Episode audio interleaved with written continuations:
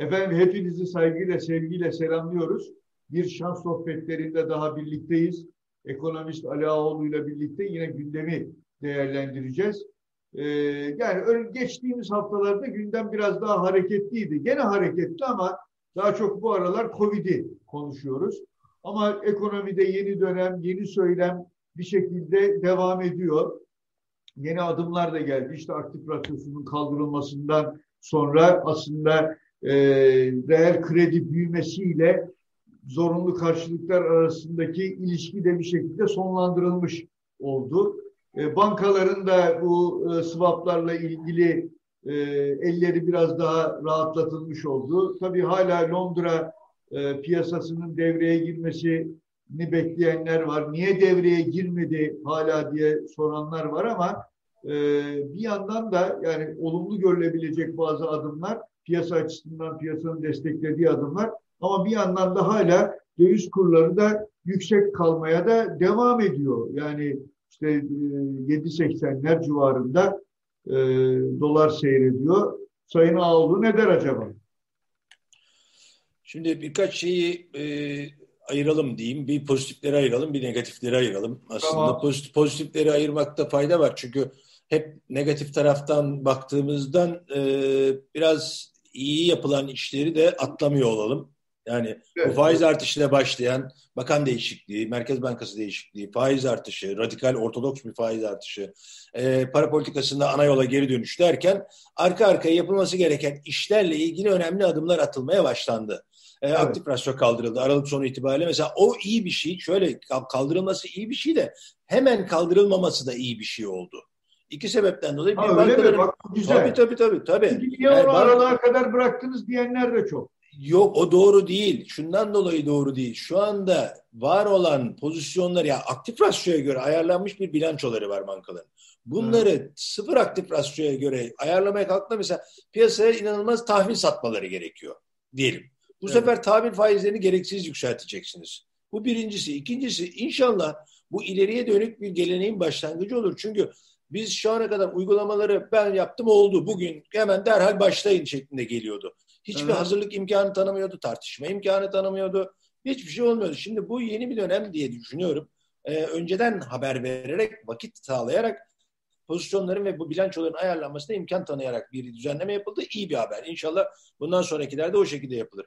Dediğim gibi swaplarla ilgili esneme getirildi. Özellikle Türk bankalarının yurt dışındaki iştirakleriyle olan ilişkilerini bayağı bir esnettiler. Bunun dışında e, zorunlu karşılıklarda bir artış geldi. Bu aslında beraberinde sıkı para politikasının devamını söylüyor ki parasal genişlemeyi yavaş yavaş azaltıyoruz, durduruyoruz demiyorlar ama e, hızını yavaşlatıyoruz diyorlar. Yavaş yavaş piyasadan para çekerek likiditeyi azaltıyorlar vesaire. Şimdi kur neden yüksek kaldı konusuna gelince e, bu işin negatif tarafı. Henüz daha bu adımlar dedim ya hep e, arka arkaya güven verici, güven arttırıcı adımlar atılması lazım. Bunlar bence o yönde atılmış güzel, hoş adımlar. İnşallah devamı gelir dediği noktada gelir mi gelmez mi endişesi halen daha devam ediyor. Şimdi evet. bu güvensizliğin devamı anlamına geliyor. Bu birincisi. İkincisi Hı-hı. Kasım ayı yurt dışındaki fonların birçoğunun e, bilanço kapatış tarihleri ve e, artık bunlar kendi bonuslarını hesaplamaya başlıyorlar. E, Şükran gününe başlayan bir dönemdir bu. İşte önce e, Noel gelecek, arkasından yeni, yeni yıl yılbaşı gelecek vesaire. E, böyle bir durağan döneme giriyoruz. O durağan evet. döneme girmeden önce pozisyonlarını kapatamamış olanların bir kısmı 30 Kasım itibariyle gördüğün gibi hem e, borsada önemli bir satış yaptılar hem de karşılığında sattıkları dövizi de e, valörlü de olsa aldıkları için kurda bir yukarıda kaldığımız dönem. Bir başka önemli faktör kur neden yukarıdanın arkasındaki Durmuş Yılmaz'ın dönemini hatırlatmak istiyorum bu konuda. O da şu, e, Durmuş Yılmaz beklentileri yöneterek kuru aşağıya çekmesi bir buçuk yılını almıştı. Bu evet. yarın bugünden yarın olabilecek bir şey değil. Yavaş yavaş olacak ama şimdi kur kopup gidecek diyen insanların sayısı artık azalmaya başladı. Bu birincisi. Önce bunu ikna etmeniz lazım insanlara. Sonra yavaş yavaş Türk lirası faizinin cazip olduğu, dövizden kalarak para kazanamadıklarını görmeleri, hissetmeleri biraz da ceplerinin yanması gerekiyor. Bu biraz süre süre alır. Yani kolay kolay e, insanları ikna edemezsiniz bu kadar ağır darbeler, şoklar geçirdikten sonra. E, faizler de yükseliyor bu arada. Yani e, mevduat faizleri 16'lara geldi. Kredi faizleri 20'lerde. Orada çok teknik olarak 19-20'ler seviyesinde. Hani ikisi birbirine yakınsıyor. Bu da güzel bir haber. Yani pozitif bir haber ama o mevduat faizlerinin insanların ikna etmesine biraz daha vakit var gibi görünüyor. O yüzden belki bu yılı geçiririz ama yılın sonuna doğru ben özellikle bilanço düzeltmeleri vesaireleriyle ilgili e, bütün bankaların e, hani bir ortak hareket etme değil de ortak ruh hali içinde bulunacakları düşüncesiyle bunun ben yavaş yavaş e, önümüzdeki haftalarda bir parça gerilemesini halen daha bekliyorum. Yıl sonu evet. hedefim halen daha 7.55'te. Şaşıracaksınız. Değiştirmedim bu tahminimi. Yani e, ben bunu 8.50'ye gitmeden önce 7.55 demiştim. 8.50'ye gittikten sonra da 7.55 dediğim için hani ben kendi adıma tutarlıyım ama hani ne kadar şaşar onu bilemiyorum. Göreceğiz hep beraber. Ama bu kadar hızlı bir iyileşme lütfen kimse beklemesin. Herkes için bu yavaş yavaş düzeltme herkes için daha iyidir. Pozisyonların ayarlanması, şirketlerin bilançolarını düzenlemeleri, yatırımcıların veya tasarruf sahiplerinin yavaş yavaş ikna olması için biraz süreye, biraz güvene ve arka arkaya yapılan doğru işlere ihtiyacımız var diyeyim. Hani bunu şu, ve ben pozitif tarafta değerlendirmeye halen devam ediyorum. Henüz daha benim e, moralimi bozacak veya fikrimi değiştirecek kadar önemli hareketler henüz daha gelmedi. Şunu da ekleyeyim. 10-11 Aralık'ta e, ihtimaldir ki biz belki to, to, to, toplantının sonrasında bu programı sohbeti yaparız ama 10-11 Aralık'ta e, şeyin e, Avrupa Birliği'nin toplantısı var. Onun da getirdiği bir gerginlik var piyasada. O gerginlikte e, bir takım yaptırımlar gelecek. Bu yaptırımlar Türk ekonomisini olumsuz etkileyecek veya gümrük birliği ile ilgili bazı sıkıntılar yaratabilecek endişeleri var. Fransa'nın yaptırım uygulamasındaki ısrarı vesaire gibi konuları da piyasa şu anda negatif taraftan fiyatlamayı tercih ediyor. Eğer orada çok böyle büyük bir yaptırım gelmezse ki ben köprülerin atılacağı tarzda bir yaptırım beklemiyorum.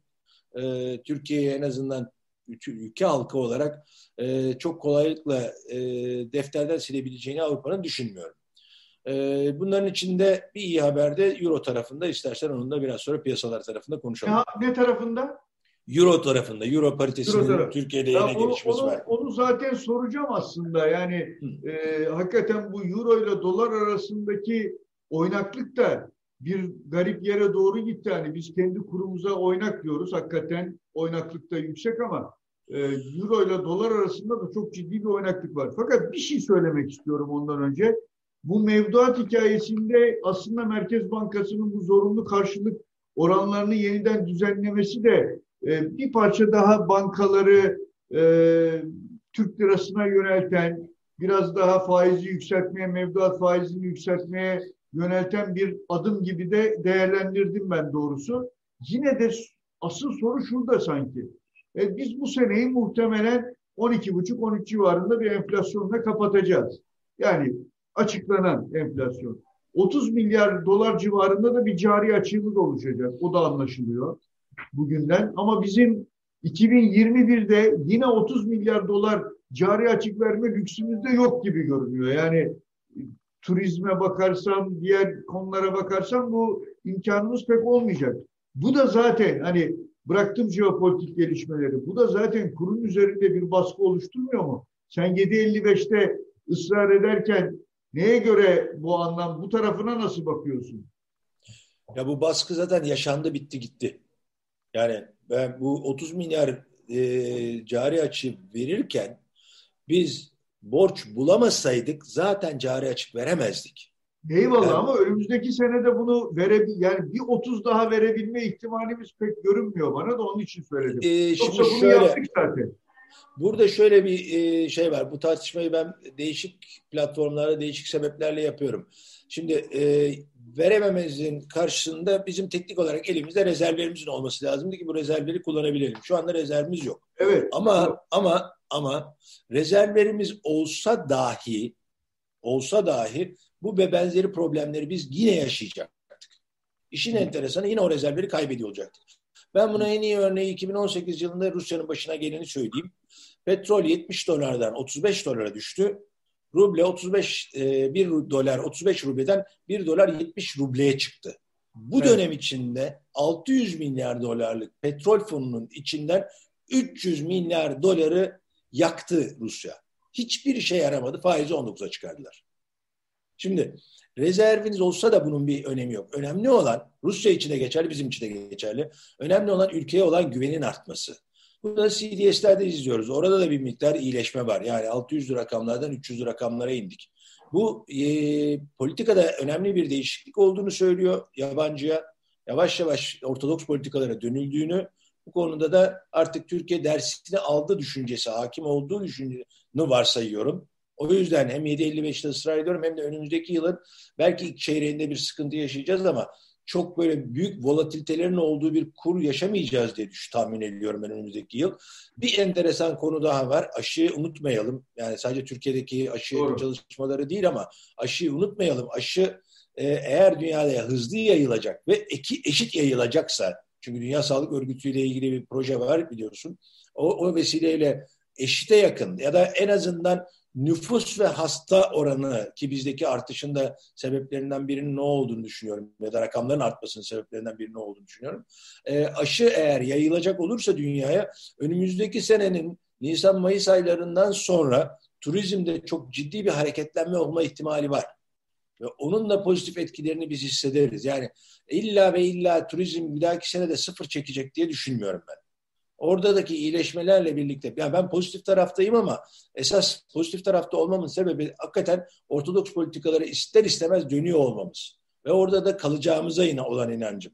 Ha kalmadık yine jeopolitik riskleri tekrar eskale ettik, yükselttik. O zaman zaten Avrupa Birliği'nden de bir yaptırım gelirse ne 7.55 tutar ne de seneye herhangi bir şeyde kurda veya istediğiniz kadar faiz arttırın kuru da kontrol etmekte zorlanırsınız. Ben o noktaya geleceğimizi düşünmüyorum. O yüzden için, pozitif tarafta kalmayı tercih ediyorum. Okey. Onun için zaten rezerv değil, güven Rezerv o yüzden evet rezerv değil güven biriktirmek lazım. Çok güzel söyledin. Eyvallah. Geçen sefer başlık yaptık onu. Şimdi evet. e, şöyle e, dolar euroya geçerse orayı nasıl değerlendiriyorsun? Yani bir gidiyor bir geliyor. Ne olacak burası? Yani nasıl bir seyir bekleniyor? Ya e, şöyle e, temel olarak e, ekonomik verilere baktığında Euro bu değeri hak etmiyor. Yani Avrupa Birliği Amerika'ya göre daha mı iyi performans gösteriyor da Euro değer kazanıyor diye baktığımızda hayır. Cevap hayır. E, ya da Amerika Avrupa Birliği'nin ekonomisine göre daha mı geriden geliyor? O da değil. Amerika daha iyi toparlıyor. Fakat orada bir problem bu e, Covid sebebiyle şeyin e, Biden'ın da kaçınılmaz olarak açıklamak zorunda kalacağı bir mali paket var.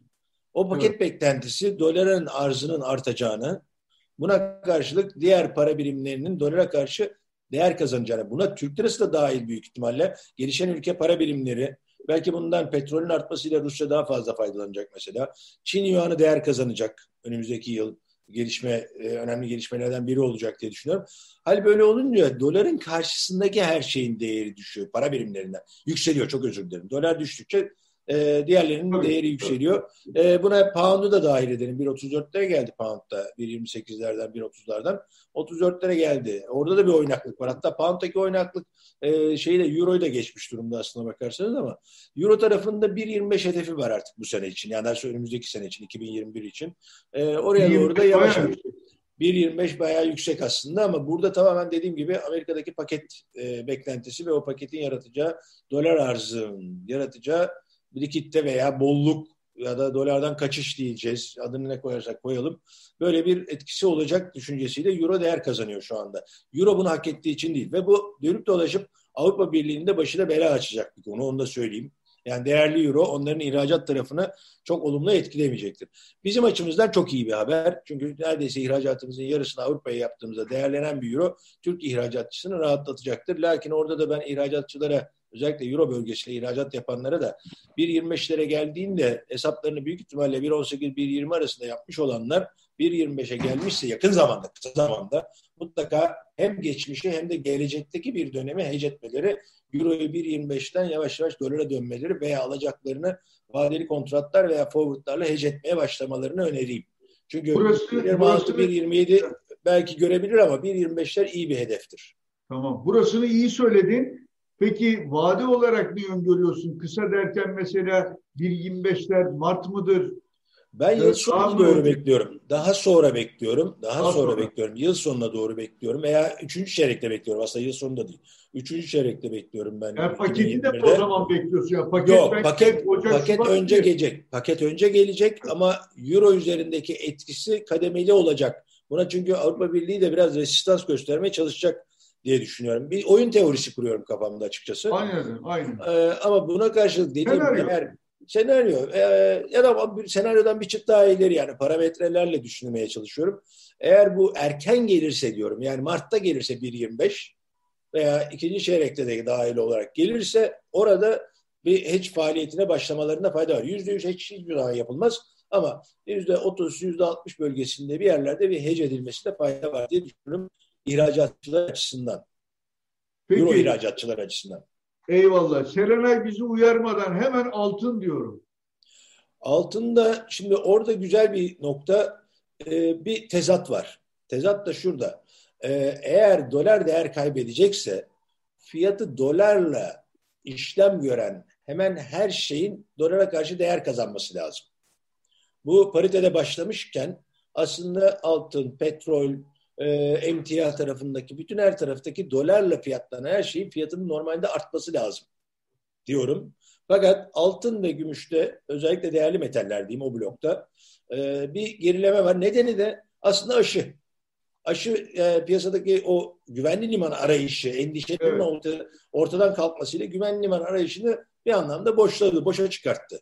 Bir ikinci faktör de altınla bitcoin arasındaki ilişki de koptu. Eskiden bayağı birbirlerine yakın.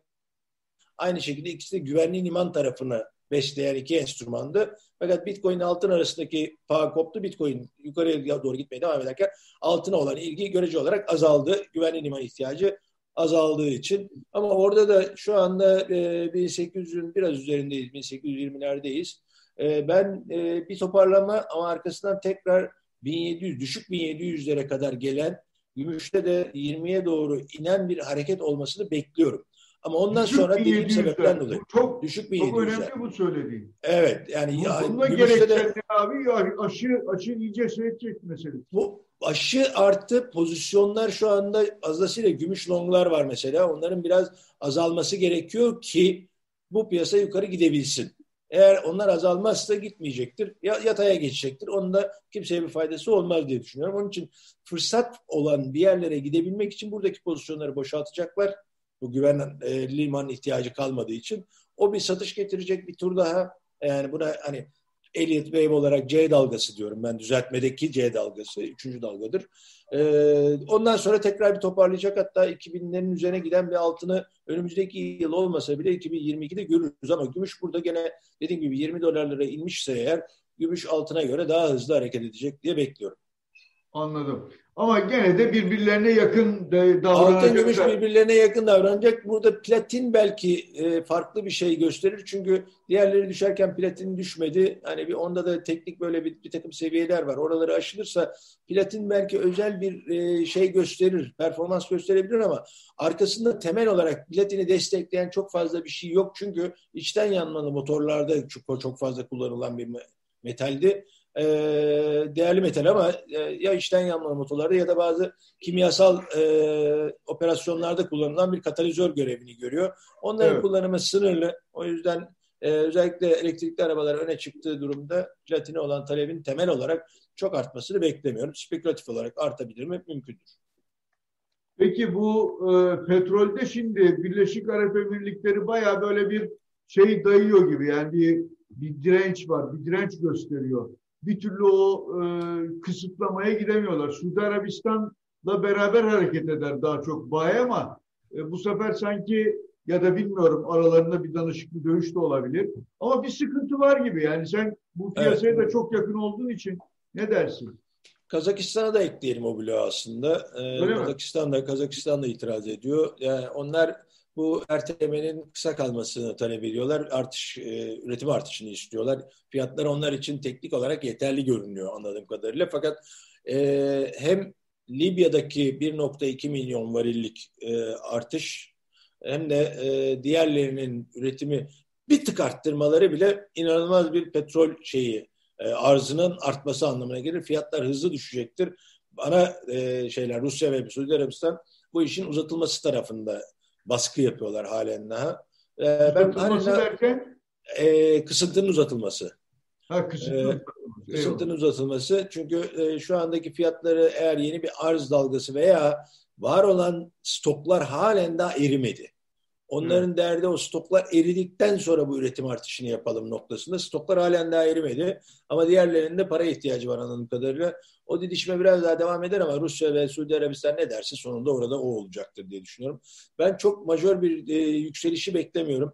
Şunu da söyleyeyim yani petrolün 2022, 23, 25 yılları itibariyle vadeli kontratlarına baktığınızda 45 ila 50 dolar arasında petrol. Hmm. Yani bu şu demek uzun vadede halen daha müthiş bir petrolde zıplama, kopma, çatlama, atlama beklenmiyor. Piyasa bunu fiyatlamıyor daha doğrusu. Evet, o yüzden evet. şu andaki seviyeyi korumaya çalışmalarını ben anlıyorum ama bunu da 50 dolara kadar getirebilirlerse 50 dolarda ben ciddi bir satış yiyeceğini düşünüyorum petrolün. Tekrardan 40-42,5 dolar arasına gelir gibi geliyor. Çünkü bu anlaşma sağlanamazsa üretim artışları çok hızlı artar, gelir. Gene o anlaşma yani OPEC Plus anlaşması sorgulanmaya başlar. Gene alır başını birileri bir yerlere gider. O disiplin ortadan kaybolursa 40-42 dolar arasında geri geliriz gibi görünüyor. Ama e, şimdilik ben anlaşmanın uzatılacağını yani kısıntı anlaşmasının uzatılacağını düşünüyorum. Bu perşembe günü toplanacaklar. Yarın toplanacaklar yeniden. E, büyük ihtimalle o kısıntı devam edecek gibi görünüyor. Peki. Merkez Bankası'nın da e, faiz kararında bir şey değişiklik olacağına dair bir yeni fikrin, yeni bir yaklaşımın yok herhalde. Yeterli burası. Şu anda yeterli. Yani tamam. hani ben, benim gönlüm dediğim gibi daha önceden 475 yerine 575'ten geçiyordu ama hani bununla da yetinebiliriz yani. Peki. O zaman bunu sorun etmeyeceksek başka hiçbir şeyde sorun etmeyelim. Ee, edelim bir şeye edelim. Şöyle şunu edelim. edelim e, bütün işin yükünü bütün dünya bu krizlerde 2008'de olsun, Covid'de olsun gene merkez bankalarına yıktılar. Şimdi Amerika'da mali politikayla bir çakım bir takım e, çözümler üretilmeye çalışılıyor. Bizde de artık e, şeyle uğraşmaktan sadece Merkez Bankası'na bütün işi yıkmaktan vazgeçelim. Faiz artışıyla tek başına faiz artışı veya Merkez Bankası'nın operasyonlarıyla biz bu işleri düzeltemeyiz. Diğer bahsedilen reform tarzı hareketlerin mutlaka hızlı bir şekilde devreye alınması lazım. Bir başka deyişle Merkez Bankası'nı destekleyici adımlar atılması lazım. Bunu da bir not olarak kayda geçelim. Eyvallah. Ben de o zaman şimdi daha fazla uzatmayalım. Ee, bize ayrılan sürenin de sonuna gelmiş vaziyetteyiz. Ama en azından yazıyla olan, Cuma günü çıkacak olan bölümde ben de birkaç bu son söylediğinle ilgili fikrimi paylaşıyor olurum okurlarımızla. Ben de Haftaya okurum. tekrar görüşmek üzere. Ağzına aklına sağlık. Senin de öyle. Sağlıkla diyorum herkese. Sağ olun. Herkese sağlıkla. Görüşmek üzere.